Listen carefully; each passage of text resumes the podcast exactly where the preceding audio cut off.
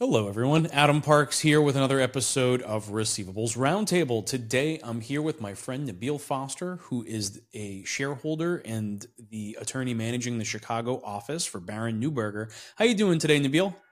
I'm doing fine. I'm doing fine, Adam. Sorry. There's some sirens in the background. Big city Chicago. It's this is what happens. You know, it's there's always an emergency somewhere. So sorry if there are more sirens in the background there. Frank. That's all right. We appreciate you coming on live from Chicago today. Um, and you know, I've had the opportunity to get to know you a little bit through the years, and we have a lot of really technical kind of legal discussions. Um, and I always learn a whole lot from that. So I appreciate you coming on and having a chat with me on the podcast today. But for anyone who's not as lucky as me and hasn't had the opportunity to spend some time with you personally, can you tell everyone a little bit about yourself and how you got to the seat that you're in today? Sure, Adam. Uh, well, first, thanks for having me on. I, have watched your series. It's I think it's it's interesting and informative, and um, you know, you always bring good content for the industry. So, um, your your leadership and the services you provide people, uh, you know, people respect your opinion. So, happy to be here. Who am I, and how did I get to where I am? Um, so my name is Nabil Foster. Uh, I work in Chicago. I work for a law firm called Barron and Newburger. I came into the uh, the receivables in- industry probably back in 2007. Um, I came into it from um, from doing legal malpractice, medical malpractice, commercial litigation. Of wire. I worked for a small firm back then, mm-hmm. and I moved to a larger firm, and then and then found my way, you know, into the hyper technical world of uh, of consumer class action lawsuits and uh, and regulations. And I mean, this industry is so heavily regulated, yet there's so many gray areas and areas where they change one thing and then it, it creates ambiguity elsewhere and leaves people sort of sitting and, and just scratching their head and trying to figure out an answer because people just want to run a business, mm-hmm. want to do it in, in compliance with the law, gosh darn it, you know, good luck trying to get a straight answer out of a regulator or uh, or sometimes with you know regulation changes. So mm-hmm. I've learned a lot over these years in the in this industry, and uh, what can I say? Um, I like defending. I like defending lawsuits. You know, there are a lot of good actors out there. Now there's some bad actors. Okay, you know, but fortunately, you know, well, I tend to defend good actors, you know, and the bad actors, they don't try to find, they don't usually find their way to us. So, yeah, um, my law firm, I work with Manny Newburger. Almost everybody in the industry knows Manny Newburger. So, you know, I've known him for 15 years. Like I came into the industry. He's one of the first people I met mm-hmm. at a mm-hmm. conference, you know, because he's there. He's sociable and he knows lots of things. And, uh, you know, I, um, I came over just, uh, from my old firm and, uh, to open the Chicago office, uh, during the pandemic, and it's uh, it's been great ever since. Sorry, that's a long-winded answer. But no, no, I think a little bit of I think it's, background. It, it's a great story, and I think that you've done quite a few different things leading up into. I know this is kind of the abbreviated version because I know that your uh, kind of storied background in, prior to becoming a lawyer and then working your way through the legal field, um, I think is really uh, uh, an incredible story.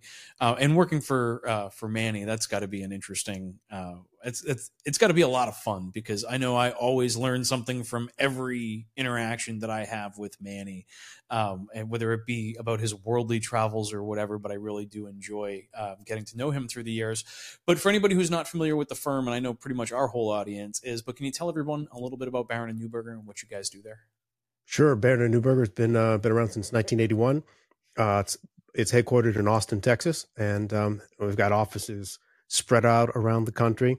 Uh, we're a small firm. I think we're like 21 lawyers, uh, and we cover a wide range of states and jurisdictions because we hire people who know what they're doing. Right? It's not it's not a, it's not a training ground for people who have no idea of the industry. So we focus on you know consumer class action, consumer finance uh, uh space, um, uh, uh, legal malpractice, revising lawyers, ethics issues. We've got a creditor's right, bankruptcy, national uh, bankruptcy uh, practice. We've got a data privacy um, practice out of our Houston office.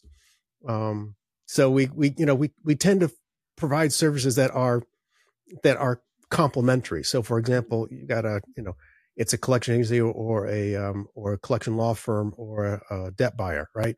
They're going to have data privacy issues, right? They're they're going to have regulation compliance. So another portion of the defense services we provide is we help our clients avoid problems by giving them good uh, compliance counseling regarding their changes. My earlier comment about trying to get a straight answer, you know, we talk to regulators on a regular basis about questions that clients have because it's easier sometimes to put that through a lawyer rather than going directly to a regulator. Not well, there's some there's some entities that they're big enough they they can they have their own communication, their own lines of mm. communication. Mm. But um, no, I think it's uh, a it's a doing those through attorneys and those communications from a regulatory standpoint. I think are important, um, for especially for those of us that are not trying to, or trying to get clarification without painting a target on your back. So I think that's a very important function. From that's important. Owner yes. standpoint, right? Like because it, it's creating a degree of separation for you to be able to access the information that ultimately should be publicly available anyway.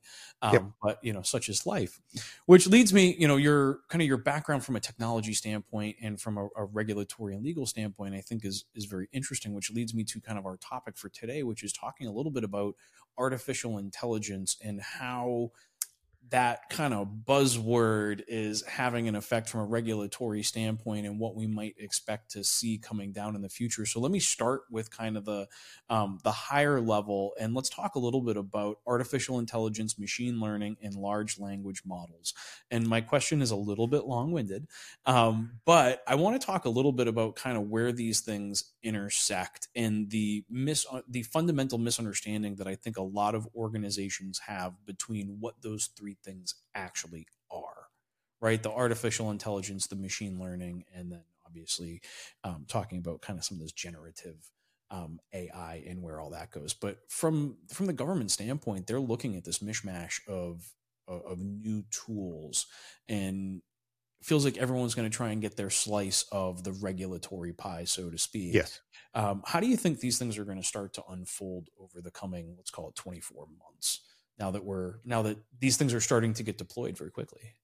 Uh, yes. Well, that that's a that's a question. Um, clients often go to lawyers asking us to look into our crystal ball to tell you what's around the corner. I, I, I get it. I, I understand. I understand. Everyone wants to know that, and it's you know, it, it, it, sometimes it's hard to tell me like, um, you know, I don't have x-ray vision. You know, I can't see mm-hmm. around the corner any more than you, but I can tell you what some of the risks are and mm-hmm. the ambiguities.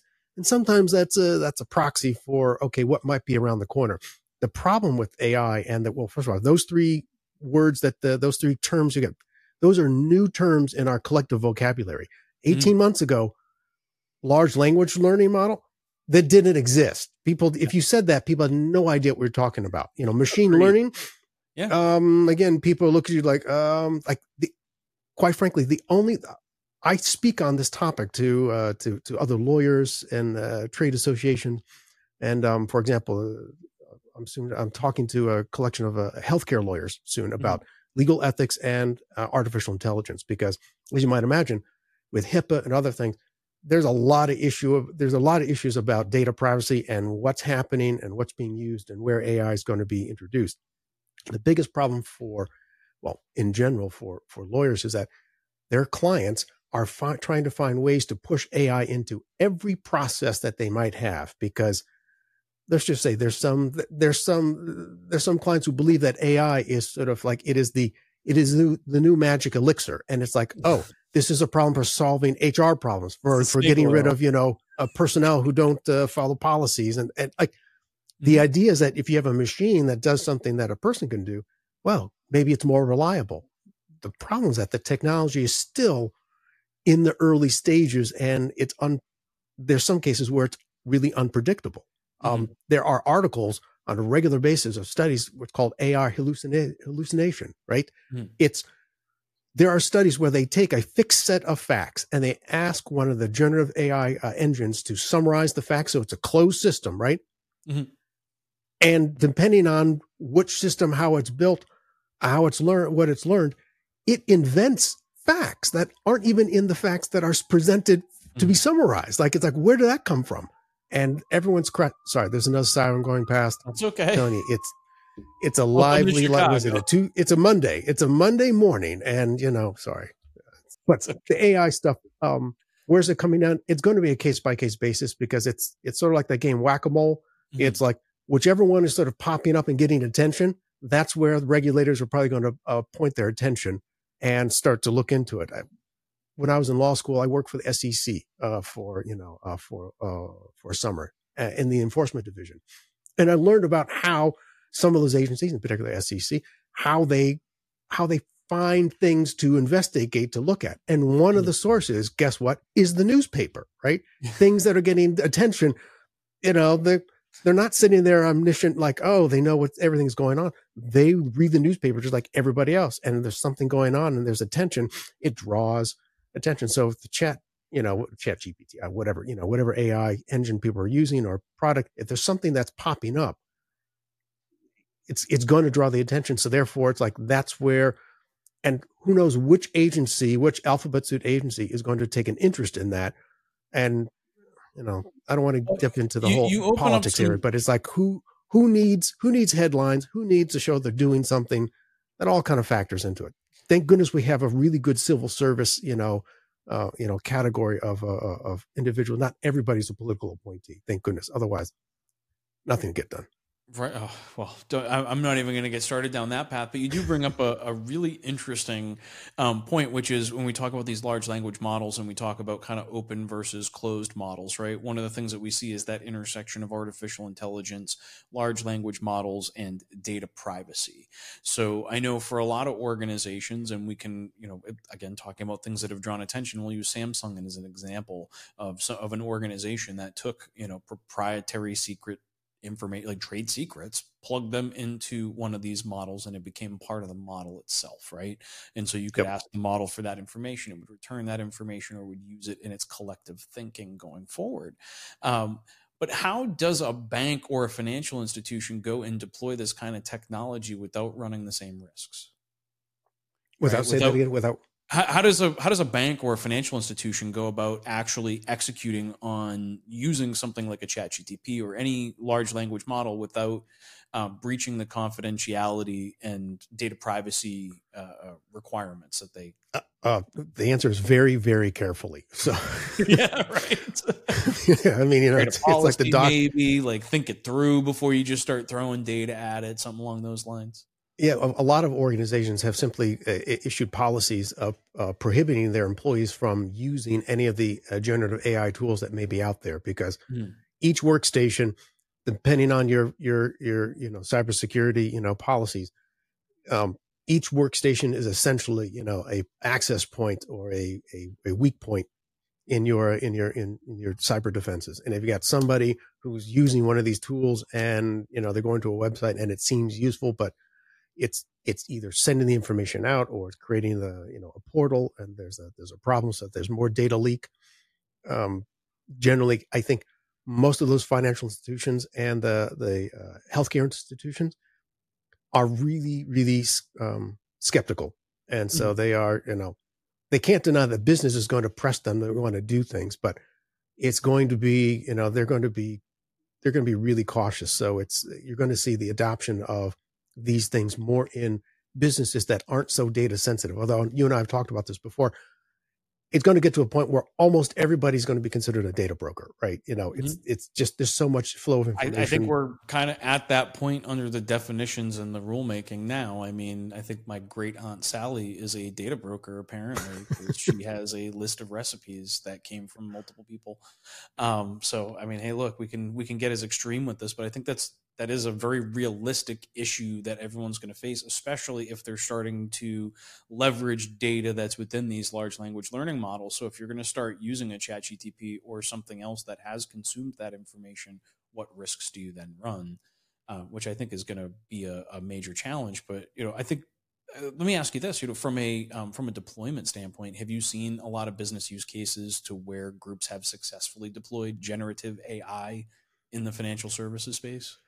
Uh, no. And that may be a little uh, bit too proprietary. You could define. The, yeah, it, it, but I can say generally, generally no. Um, and I'll, I'll give you an example of um, that the the risk involved in using one of these generative AIs to let's say you want to you want to create some new a new set of collection letters, right? And you're like, oh, mm. wouldn't it be great if you took Reg F, right, all that stuff and you put that there and then you said you put the other stuff that you want in the letter and you want to put in your website and the payment portal and phone number and you're like write a collection letter right with uh with you know uh, with with all the appropriate disclosures right yeah so you do that right and then what do you get generally you're going to get crap you're going to get an unformatted jumble. Yeah. Yeah, jumble. So therefore, it's you know, it's the the, the I think the desire, the wish that people can imagine the uh, implementation. It's that's far ahead of where where the technology actually is, mm-hmm. and the problem is that it's you know it's going to take a few iterations and for things to get become a little bit better. You know, I, I give an example. Um, there's here's a little bit of '90s trivia, right? So the Mozilla, uh, Mozilla Firefox browser, right, the one that's out now, um, you know, it was a spinoff from what 90s popular web browser, right? So, you know, play your Jeopardy music. And I know your eyes looking. Does anybody remember Netscape Navigator? Yes. Netscape Navigator was the back in the 90s. Remember, there's a time when the internet didn't exist. All right. So, way there. back when, there was a time at which if you wanted to access the internet, right, which yeah. people you you you really you use dial up, you know the, you the modems, you know, the, yeah, exactly and you needed a web browser and it was you know netscape was the one that dominated. I mean it was the end all be all at the time. Like if you the internet and netscape navigator were synonymous right? Now yeah. you ask that of people here like what is it? Like they never heard of it. It's this is a story that things evolve. So mm-hmm. that first generation of of web browsers it was not particularly secure. You know you could you could you could get some stuff up there. There's nothing dynamic about it what have you. But it was it was brand new. It was exciting. Now, if you were to implement Netscape Navigator now, people would look at you like you're crazy. You know, like it can't handle any of the programming languages that exist mm-hmm. now in terms of the thing. Now, on the one hand, someone might say it's a whole lot more secure because it can't run any of the code in the background that causes threats. Eh, but realistically speaking, the technology has advanced. So where it is now, what you get out of these generative AI models, even the private closed loop ones, you know, there is no way any of that stuff is is prime time ready until there's a set of human eyes who knows what they're talking about to look at it and to see it. So AI, like almost any that other type, of, it's a tool. Key right? Well I, I, think that becomes the key with the deployment of ai uh, from an operation standpoint is that it's not an independent tool at this point meaning yes. you can't just set it loose and it's going to go accomplish these things but i think it is a tool that can be used by individuals to enhance their work right? It's one thing to write a paper you know or to to look for citations or, or to use the tool in bite-sized chunks for what it's good at. I think over the different iterations and over time you'll start to find more um, more ways to use those iterations right like more ways to use um, the tool set and that will right and then the gaps between the use of the tool will start to mm-hmm. deteriorate but that's going to take a significant amount of time now yep. with the large language models and, and creating these restrictive areas as i've kind of learned through my experiences that you can actually put some borders around these things but that comes with a cost or you have to have a machine that's capable of running these types of models independently and i can tell you that's not a inexpensive investment. Um, being able to run those models and for you to determine what it is that you're going to train on that model and all that. I think that there is going to be a lot of different uses, but most of the uses that I've seen that were deployable to this point have mostly been in written form. Um, and I don't think you can go down the letter path because I think there's just entirely too many variables. I'm not sure that I would allow um, any large language model at this point to independently write anything and deploy it without it going through human eyes. But I do think that there's a value to um, assisting the individuals at that level. Um, I attended a conference earlier this year where they, you know, it was a a lot of bankers, and they were all talking about all the different ways in which they were using um, generative AI. And then one of the lawyers got up towards the end and basically said, like, "Hey, I'm not here to burst your bubble, but here's my pin to burst your bubble," um, because ultimately, like, how many of you written a policy around this, or how many of you have designed things that need to happen in conjunction um, to be able to use this type of technology? What what kind of things are you putting in place to restrict that tool set's access to the amount, you know, to the data that you're providing? Um, and I think that there's just a lot of unanswered questions at this point. I think that there's some cool and interesting technology on the horizon, and there's a thousand different use cases that I've seen that have been um, dreamt up and interesting, but I think the deployability of that technology to this point, maybe we'll see more in 2024 and we'll see that next iteration, right, of, of chat GTP or whatever tool set, um, you know, people are using. I've been playing with Bard and looking at Google's mm-hmm. Bard as compared to SEO strategies. And um, I do struggle a little bit with, um, if I give it two websites to rank and it gives me like all this information about ranking those two websites against each other, but then can't um, actually like tell me where any of that data came from is a little frustrating. So I think that there's a lot of training and education, not just of the technology itself, but of the user of the technology because oh, just yes. like the way that we search Google, right? Like I know that I've spent enough time not just searching on Google, but studying Google search algorithm to understand the to colon from colon, right? Like is there's a thousand different commands that we can use in it. But that takes a lot of user training, right? Like Google's not changing what they're doing, but there are a lot of things that we can do within the prompts to better control the the feedback or response that we get from a technology system. I think it'll be interesting to see how it evolves in 2024. Oh, I, I agree. The evolving is that that's the name of the game right now. It's it is it is in the process of evolving because AI has existed. You know, the the the the, the, the machine learning has existed before the last 18 months. I mean, it's been mm-hmm. around, except that it's been mostly within research development labs or you know large you know large large server environments where they're playing with the technology seeing what they can do. Mm-hmm. now it's sort of there have been pieces that are released into the wild and people have seen it. So now it's part of our collective imagination. And before now the only the only artificial intelligence people could remember would be like from the terminator movies right? Or or star wars r2d2 right? You know you got r2d2 the lovable droid or you got the you know Terminator, the T eight hundred or T one, whichever it was. There, there are three movies. I can forget the models, but you know, you know, you know, it's like that thing comes yeah. and it's like, yeah, it's a machine. It's like, oh, it's here to kill you. It's like, okay, you know, like, uh, which is it? But that's that's what I think our, our human imaginations go towards because mm-hmm. we don't really know what what that when you say it's an algorithm. Most people have no idea. If you show them an algorithm, you know, show them the, you know, photos of things and there's not like, show me the algorithm most people can't pick one out, right? They don't know what it is. Talk about machine learning as an abstract concept. You know, it's uh, uh, same thing. Large language model. Oh, nobody knows. I mean, people have a hard enough time understanding the cloud, meaning like, oh, this is stored in the cloud. Yes. You know, the, like people think they know, and the problem is that people don't want to ask questions. So probably the best advice all of your listeners could take away from our discussion right now is that they before before they get anywhere close to implementing anything with AI, they should take the time to become a better educated consumer of information about artificial intelligence, machine learning, and how it's deployed in the products that are they're trying to be sold to them. Because it's so easy to believe, you know, the the the propaganda, you know, the media, like, oh, this product does this, this, and I'm like, you know, look, it's like like people go and go and look at cars, right? Everyone knows it's a combustion engine or maybe it's a hybrid or something, but people think they understand how a car works. Most people don't. It's like you put the key in the ignition or you push the button and you and you put it on the gas, right? Operate it. They don't know how right, works. Right, operate. People like, oh, and then there's a radio, right? Like, okay, well, let's talk about the combustion engine. Do you know how that works? Uh, what about the oil pan? What about the crankshaft? What about the starter motor? What about the alternator? Oh, what about the, you know, like, okay, slip differential. What? You know, like transmissions, yeah yeah, it doesn't mean you have to become a mechanic, but if you're going to go out and buy a car, it's worth listening and trying to sit back and pretend that you don't know everything and mm-hmm. just listen and ask questions.